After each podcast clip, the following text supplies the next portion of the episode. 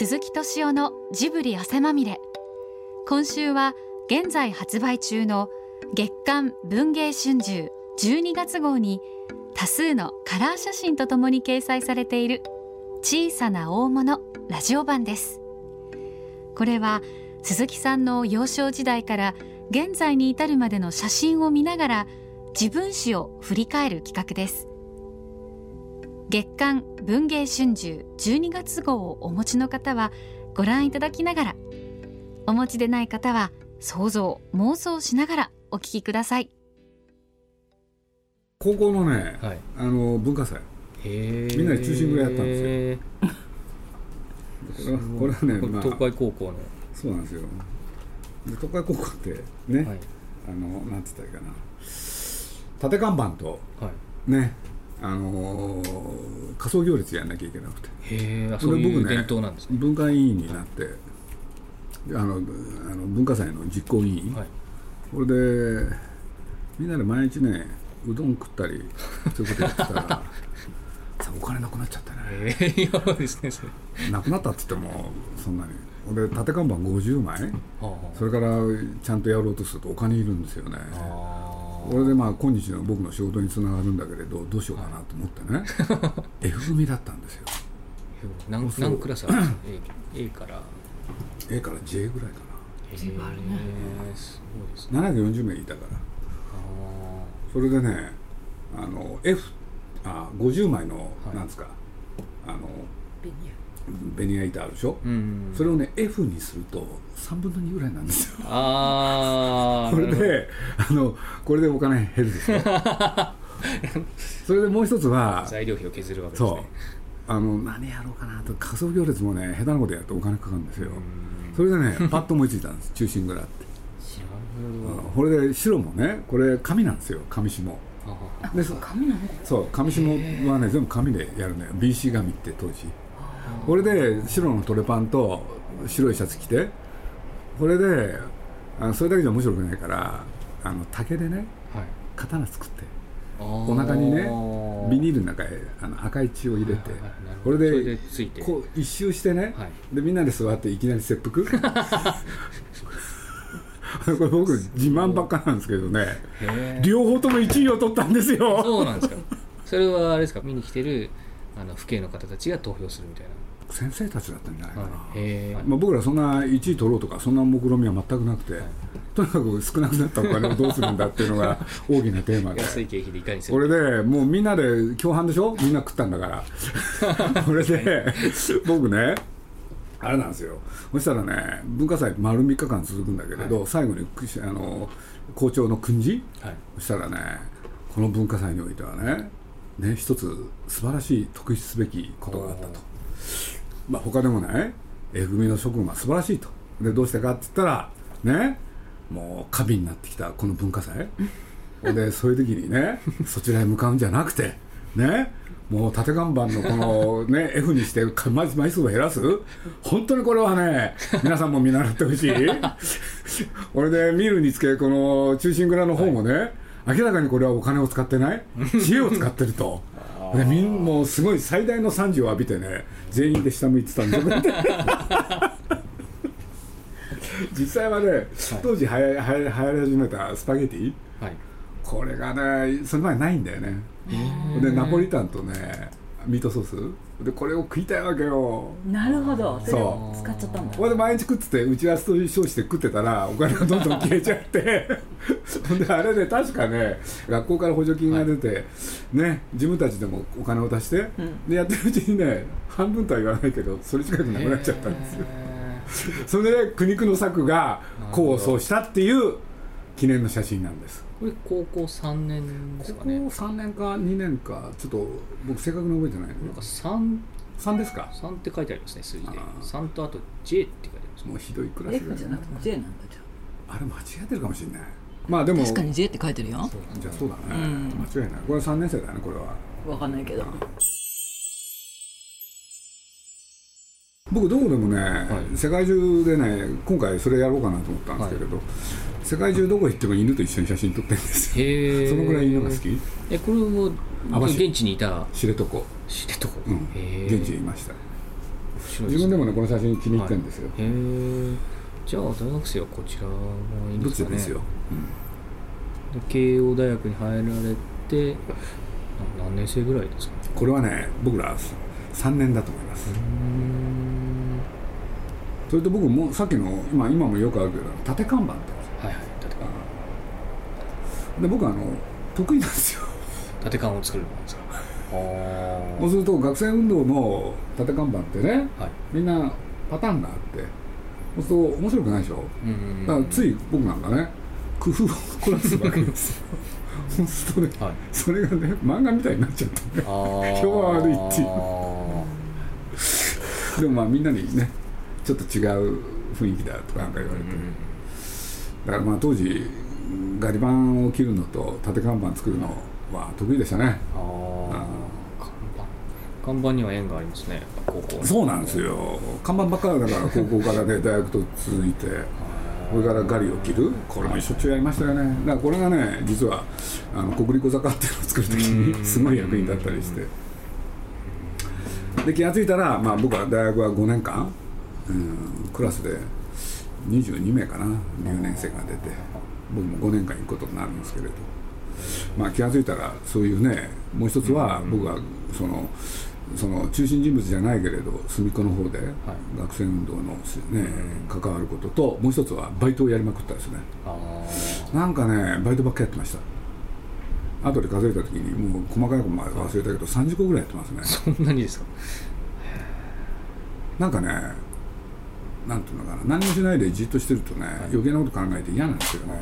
そうバイトやってるとなんかね働かなきゃいけないでしょ、でそのことによってねあのそこから逃れられる。だからまあいいわゆる青春ですよね、それで今度は働き始めてですよね。はい。これがねアニメージ時代ですよ。これはアニメージ時代なんですね。全員アニメージの編集者の方々ですか？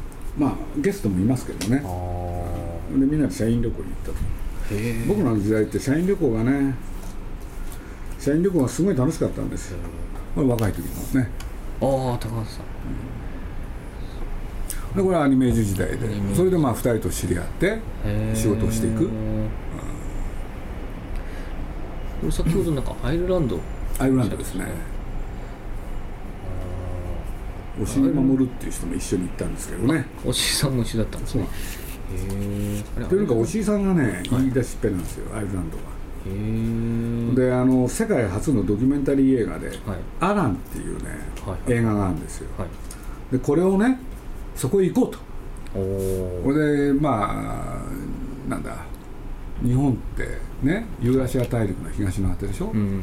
そしたらそのアランっていう島はアランセーターで有名なアイルランドのねあのゴールウェイってとこからちょっと船あるいは飛行機で行った小さな島なんだけれど、そしたらユーラシア大陸の西の果てでしょ、そう東の果てから西の果てに行ったと。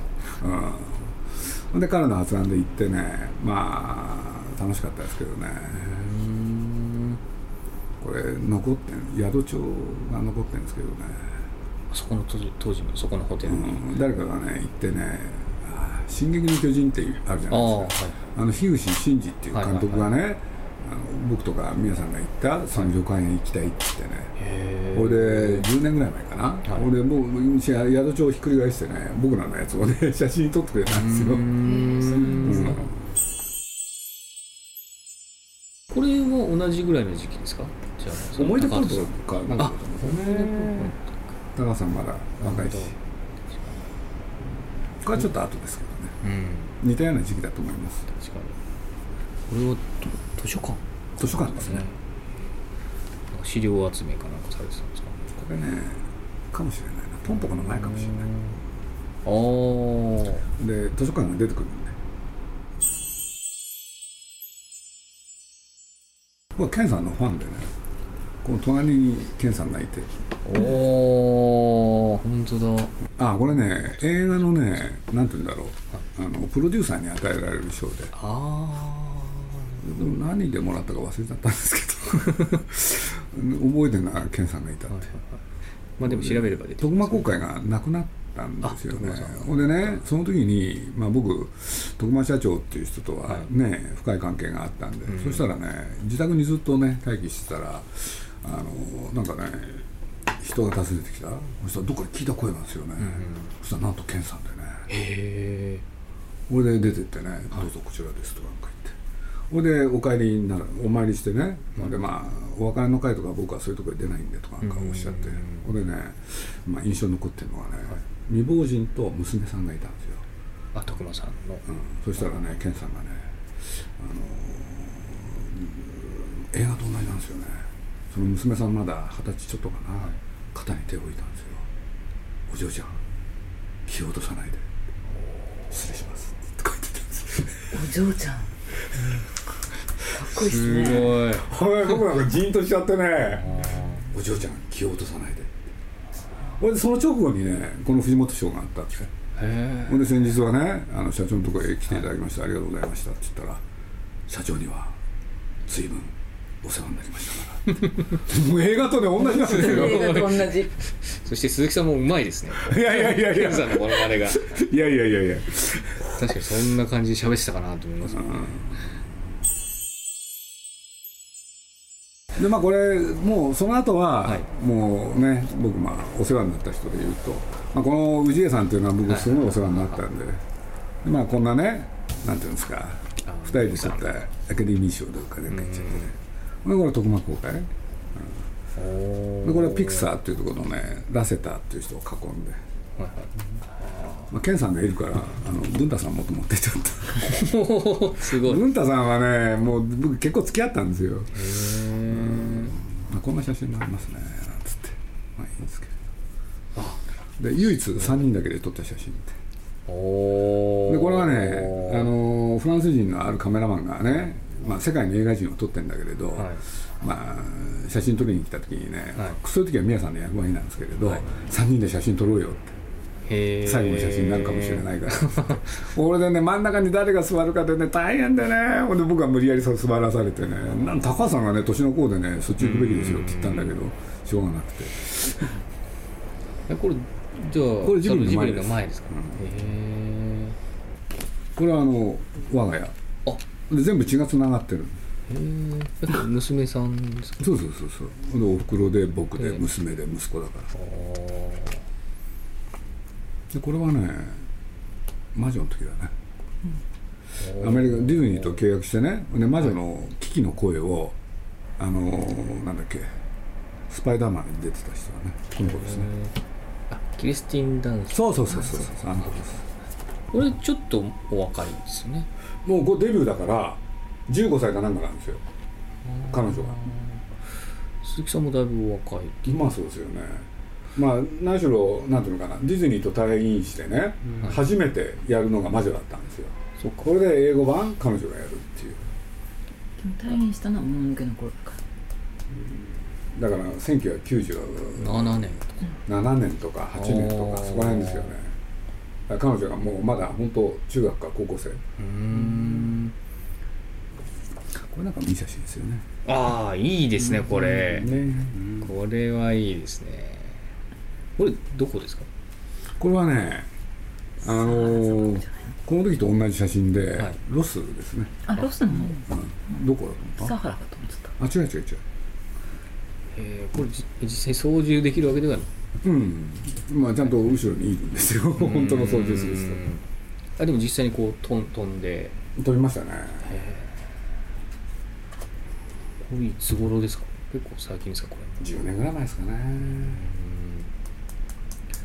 なんかそれをこういうのに載せてくれるところがあるっていうので実際に宮崎さんと一緒に。っていうのがねジョン・ラスターが我々を歓迎するはい。っていうんであのそういう場をねセッティングしてくれたんですよ。あのピクサーのジョン・ラスターね。ねこんだけあればなんとかなりますよね。いや全然もうたくさんあって、と特にこの辺はどれを選ぼうかなってもう好きなように。悩みどころなんですよ。これもいいですよね五郎さんも入ってるし。息子も入ってます。五郎さんも入ってるし。もう好きなように選んでください。えこれはちなみにいつ頃ですか？これゲド戦記ですよ。あゲあそうか芸道の時。まあ面白かったですけどね。あのちょうどね文太さんが息子さんを亡くされた、へえでその時にまあねゲドがあの声を吹き込む、うんうんうんそしたらね文太さんがねまあ五郎君に向かってねあんたらもね宮崎さんの息子さんかと、いいなとかなんか言ってね。これなんかなと思ったらね。あの遠慮するなと。ね。あの何度でもね俺はやるからリテイクを出すんだと。おお遠慮するなよ。はい。で五郎君がねそれに乗っかったんですよね。でここのとこ起こしてください。すいませんって、えー、と今のここのところをねもう少し強調してくださいって。はい。56回続いたですかね、これで6回目に五郎君がまた指示を出したの。うん。それ喋ってくれないんですよ。で間が空いたんですよね、い、つまで喋らせるんだ。さすがに。これはね五郎君が真っ青になって。でもその後、はい。ちょっと休憩があった時にね「鈴木さん宮崎さんに会いたい」って言って俺でね一緒に会いに行ってそしたら「あんたはええの?」っつって息子さんがねいてって。これなんかもね社員旅行でね、単なる社員旅行じゃつまんねえなと単なる宴会やるのつまんねえなってなんとなく思ってねはい。みんなで芝居やることにしたんですよ。えー、旅行でですか？はい。これで全員が出場なんです、で自分の出番が終わるとはい。観客へ、観客になる、で毎年ねいろんなお芝居やったんですよ。はい面白かったんですよね。そういうことがね楽しい時期ですよね。いろんな芝居やったよね。へえ宇宙戦艦ヤマヤマトが流行るとはい。ねまあパロディなんだけれど宇宙戦艦ヤマトっていうのやってみたりね。あー。10年ぐらいやったよね。アニメージュ時代はやっぱ楽しかった楽しかったですよね。だから僕ね、自分で振り返ると本当なんていうのかな二股かけたでしょ？要するうに、ん。あのー特売書店で働きながら。で映画を作るっていう、ほんで最初はねあのー昼間はね朝からねジブリ行くんですよ。これで夕方になるとあの徳間に戻って雑誌作り、ほんでそれがねだんだん時間がずれてきて。最後はね終電で徳新橋へ向かうんですよね。ジブリにいる時間がすごく長くなっちゃって。でそこら辺からですよね。ちょっと限界が来るのが。そうすると朝までやんなきゃいけないでしょ。でね。でまたその足ですぐねジブリ行かなきゃいけないっていう。でもそれが楽しかったですよね。うん。だからねまあこれあんまり僕これもあんまり話したことないんですけれどね。ある日、まあ、ちょうどあれは魔女あ魔女の宅急便が終わ終わる頃ですよね、宮崎駿がね。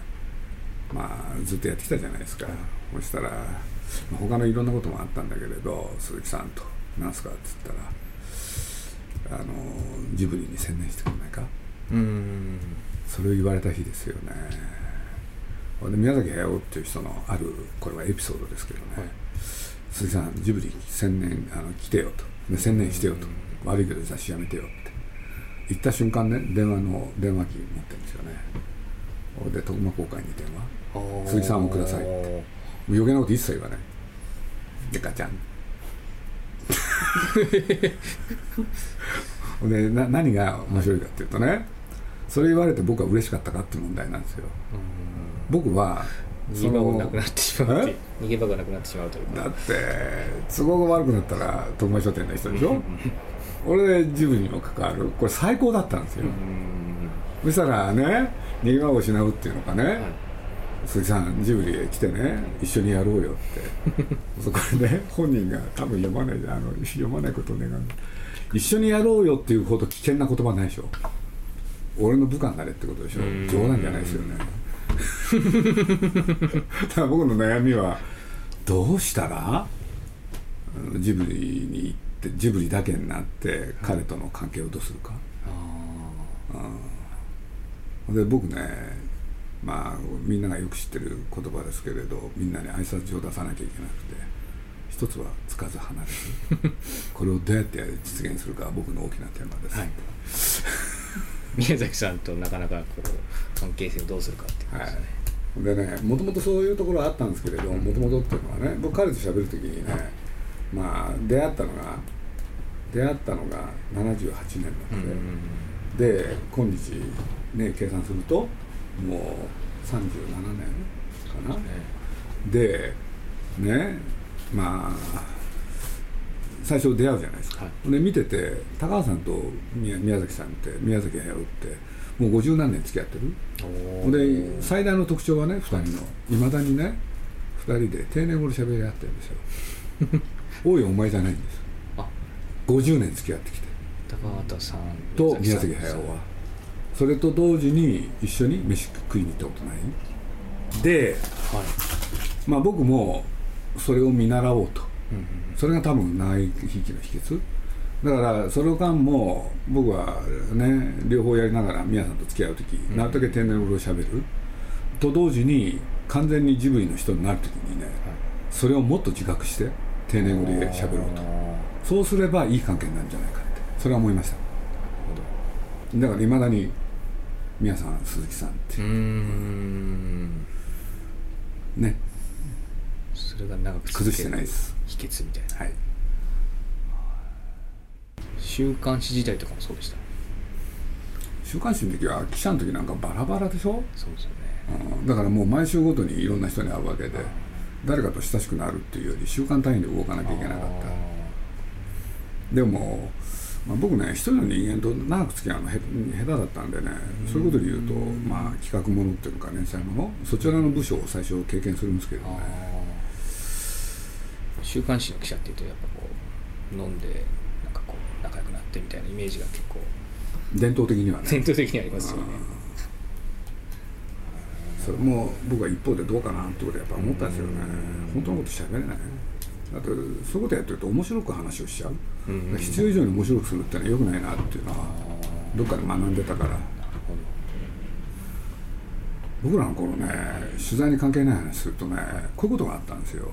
週刊誌の記者でね記事書くじゃないですか、そうすると例えば A さんっていうのは犯人だと、うんうんそれのね兄貴がいると、取材しにくいじゃないですか、そうするとまず最初に聞かなきゃいけないことなんですよ。どっか取材に来ましたって。ああそうすると誰かが来てたらもう取材しちゃいけなかったんですどっか来てたらもう聞かないんですか？そう。それはルールだったんです。これでみんなそれ知ってたんですよ各社。だからスピードが命でしょ。そんな飯なんか食ってる暇ないんですよ。厳しかったんです。そうなんですよ。一応聞いておくっていうのはダメなんですね。ダメなんです。怒られましたよねだからいましたよ。あの他の週刊誌にね出てる人が朝芸にも出てる、ん。そうそいつ呼ばれてましたよね。これお前どっちが先なんだ僕が先です。とか言ってねとりあえず言うしかないですよね。いやその週刊誌の厳しさっていうのは面白かったですよね。ん。僕は面白かった。うん。やっぱりだけど出版社に入ったのが大きいですよね。うん。要するに作家と一緒になって作品作ればいいって単純化して考えたんで。はい。そしたら宮崎駿っていう人を世の中に出そう。うん。まあそれ出版社としてはの人間としては当たり前ですよね。それをやったに過ぎないんで。まあ、行った場所ですごく面白い人に出会って。あのまあ、出版やってたじゃないですか、で僕僕は一方で、まあ、記者もやったし編集者もやったでしょ。そうするとね特に記者の方でまず一番考えたのがね人のやったことを追いかけなきゃいけない商売。はいなんか生み出すんじゃないなっていう。うん。これは僕の中でね強烈にきましたよね。だったらなんか人と組んで作品作って、で一人ねあのそれについて書いてもらったらいいかなとかねそんなことは考えましたね、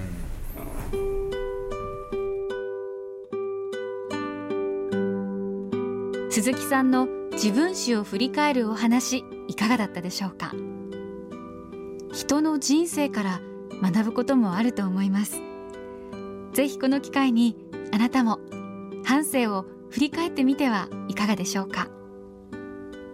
なおこの小さな大物は現在好評発売中の月刊文藝春秋12月号に多数のカラー写真とともに掲載されています。ぜひご一読ください。来週はオープンしたばかりの渋谷モディ6階。HMV&BOOKS 東京イベントスペースで行われた映画杉原千畝スペシャルトークショーの模様をお送りします。お楽しみに。鈴木敏夫のジブリ汗まみれ。この番組はウォルト・ディズニー・スタジオ・ジャパン。街のホットステーションローソン。アサヒ飲料。日清製粉グループ au ブルボンの提供でお送りしました。